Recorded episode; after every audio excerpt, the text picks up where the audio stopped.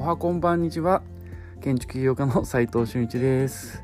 えっ、とですね今日はですねあのおはようございますが変なんじゃないかということをですね昨日夜飲んでいてうちの隊長がですね隊長のたっちゃんがですねおはようございますは変なんじゃないかと。朝聞いてないよ。いろんな時間帯に聞くからおはこんばんにちはがいいんじゃないかと。ということでちょっと変えてみましたがいかがでしたでしょうか。えっ、とですね早速今日のテーマなんですけれども、えー、最初に覚えるべき寸法ということで、えー、図面を描くためにね最初に知っておいた方がねいいよねっていう寸法部材の寸法を、えー、話したいなと思っております。結論から言いますとですね壁の厚みを抑えるっていうのとドアのとかサッシ開口部の枠とか扉の厚みとかこれだけを覚えてしまえば実は内装のね平面図くらいはなんとなく書けるんじゃないかなと。精度よくですよ。そう思ったのでまあ基本図を書く時は結構こう単線でねラフで書いていくと思いますが実施図にこう映る時って、まあ、二重線にしたりとかまあ、どう作られてるかっていうのを壁を描いていくんですが実は外寸さえ壁の外寸さえ合ってれば今度は空間の内寸がしっかり決まるのでまあそれで平面図って意外とかけていくんじゃないかなと思ったので、えー、皆さんにお伝えしておきたいなと、まあ、図面をまだ描いたことがない方とか学生さんとか実施図描いたことないよとか寸法ちゃんと抑えられてないよみたいなそんな方のためにちょっと今日話してみたいなと思っております、まあ、そもそも最初の基本図でね書く平面図を実施図想定して書いておかないと実施図にする時めちゃくちゃ図面変更になっちゃって手間かかって時間がすごいかかるんでそれもったいないよねと。実際にね空間を作れる図面をかけるデザイナーが実際は少ないんじゃないかなと思っていてだからね壁と開口部ぐらい寸法を抑えてしっかり図面を描けばなんとなく成り立つ図面ができるのでここだけは押さえておいてほしいなと最初に。じゃあね具体的にどんな寸法を覚えておけばいいのかということなんですけれどもここからまあ今日のパンチラインですね。内装の壁のまず厚みっていうのはどうやってできてるかっていうのを知っといた方がいいかなと。要は軸組みまあ骨組みみたいなもんですよね。骨組みをまず組み立てるんですよ。壁って。でそこで両面から板材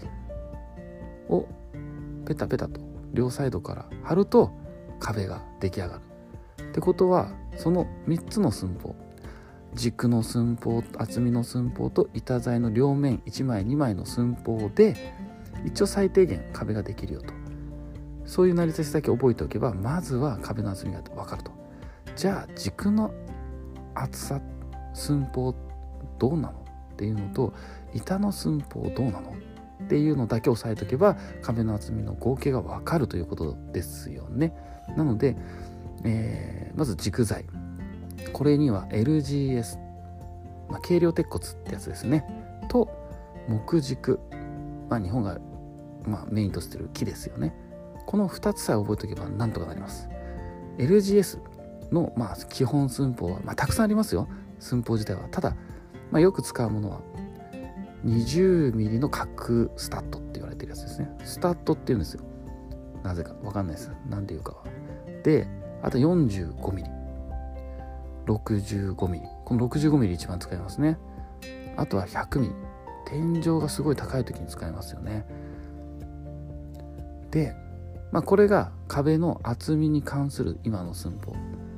で幅ってあんまり、ね、幅の寸法ってあんま関係ないんですけど一応言っとくと全部 45mm ですね。あまあ20角のスタットはちょっと 20×20 なんですけどそれ以外は 45×4565×45,100×45 みたいになってます。じゃあ目軸は何かと。こっちの方がたくさんあるかもしれないですね。歯柄材とかいっぱいありますからね。えー、まあまずは E 日産えー、30×40 覚えておきましょう。これを 30mm を厚みに使うこともあれば 40mm を壁の軸の厚みに使えることもできる。えー、木軸の場合は縦も横もどっちにもいけますので、まあ、ビス打てるんでね。どっちが厚みにもなれる。あとはまあ 30mm まあ木造のね間柱とかは 105mm なんでねこの辺をね使っていけばいいと。カウンターのね腰壁とか結構重たいんでカウンター。こういった木軸で作ることが多いです。まあねこの大きさってホームセンター行ってみてみると意外とこう分かるんじゃないかな。こんな厚みあるんだみたいな。勉強になれると思うんで、えー、お近くのねホームセンター行ってみるといいんじゃないかなと思います。あとですねじゃあ次板材の寸法いってきますね。これ簡単です。9mm と 12mm、まあ、12mm がメインなので 12mm と 9mm 覚えておけばいいと思います。ただプラスターボード。一番使う船のね石膏ボードって言われてるやつですよね。壁のメインで使われるやつは 12.5mm 9.5mm でなんか点5って0.5大きいのはこれはプラスターとプラスターボードだけ表面にね紙が貼ってあるのでちょっとだけ 0.5mm 大きいよって覚えておくと基本は 12mm と 9mm なんだよっていうことで、えー、それに0.5をつけたらプラスターボードになるよ。12.5mm9.5mm ということです。飲食店の設計だけはちょっと違っていて厨房内に貼るのは軽カル板がいいのでそれは 6mm もしくは 9mm この辺を覚えておけばいいんじゃないかなと思います。ってなると壁の厚みって何って整理すると間仕切り壁は一番多く使うのは 65mm の LGS に 12.5mm のプラスターボードを両面から貼るのでさあ足すといくつになるかっていうと 90mm の壁の厚さになるんです。だから内装の壁はもう 90mm って覚えておけばいいんです。まあね実際ですね、まあうん、混乱するから言いたくはないんですがスタッドっていう縦のその LGC を立てて下にはねランナーっていうねこうベースのねそれを動かないようにする、えー、敷敷いてるのがあるんですけどそれがね 92mm とかあるんですよね。だから壁厚 92mm なんじゃねえかって言うけどまあそれは 90mm で一緒って思ってます。あの 90mm でいいでいいと思います。もう大体それでいいです。2ミリ増えたからこれなんか機械入らないみたいなギリギリの設計皆さんしないですよね。そこに厨房機その壁と壁の間に1200の厨房機を入れたいってなったらせめて1200トーミーで設計するの普通ですよね。それ覚えておいた方がいいですよ。入らないですかね。1200の機械があって1200の有効寸法を作ったって入らないですからね。1200等ミリとか。1200せめて5ミリとかかちょっと大きくしとかなきゃダメってことですねまあそれぐらいはね分かっておいてほしいなと思いますあとそのもともと内装って建築物が古かったり今の日本ではねするんで壁自体がまっすぐ立ってなくてこう斜めってたりもしくは平面的にうねうねこうフリクがすごいあったりとかねするんでそれはそこは余裕を見とこうねってことですよね。で外壁側今まで間仕切りをお話ししたんですが外壁側も、えー、スケルトンの場合はね、えー、スタッドを立ててボードを片面張りってするしないとね壁はできないのでその寸法をあんまり吹かしたくないなっていう時に 20mm とか 45mm の LGS を使ってくるってことですよね。で片面の 12.5mm を貼るといくつになるかっていうと 20mm の場合は 32.5mm 45mm の時に12.5を貼ると 57.5mm っていうのが、えー、数字として出てくると思うんですがまあざっくり言うとですね、まあ、40mm とか 60mm ぐらい壁が老けておくと外壁面は最低限で仕上がってくるよねっていうのを覚えておくといいと思います。まあ、あと飲食店まあこれも飲食店だけなんですけど防水とかあると壁の厚みの下側はねどうしたってコンクリートブロックを立てなきゃいけないのでそれはまた違う寸法です。ね 70mm と 100mm とであるんで厚みがね 70mm と 100mm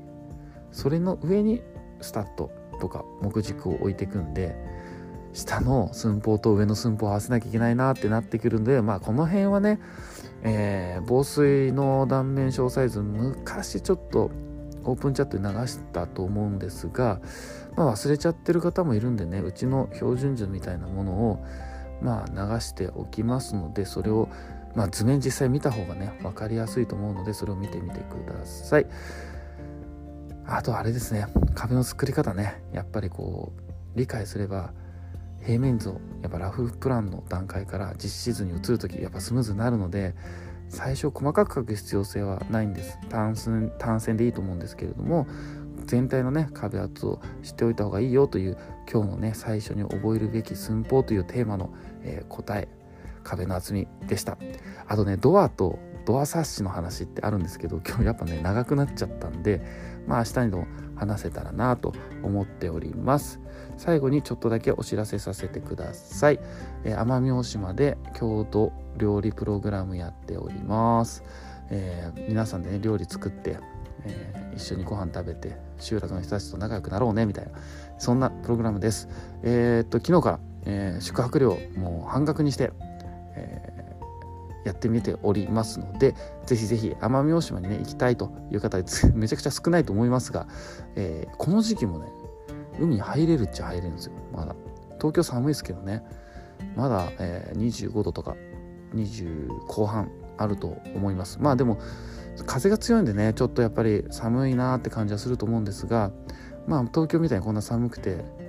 みたいな感じじゃないんでまあ、海入らない方とかでもね結構景色綺麗だったりねあの食べ物がこれから美味しくなるんで魚食べたりとかぜひぜひ行ってみてください。実務で学べるインテリアデザイン大学隠れ家では最前線で働く、えー、インテリアデザイナー、えー、接種、えー、施工会社さんとの LINE のやり取りを見ております、え、もしね興味がある方はオープンチャット登録してみてください、え、それでは今日しかない大切な時間を全力で楽しみましょう。建築起業家の斉藤俊一でした。ではまた。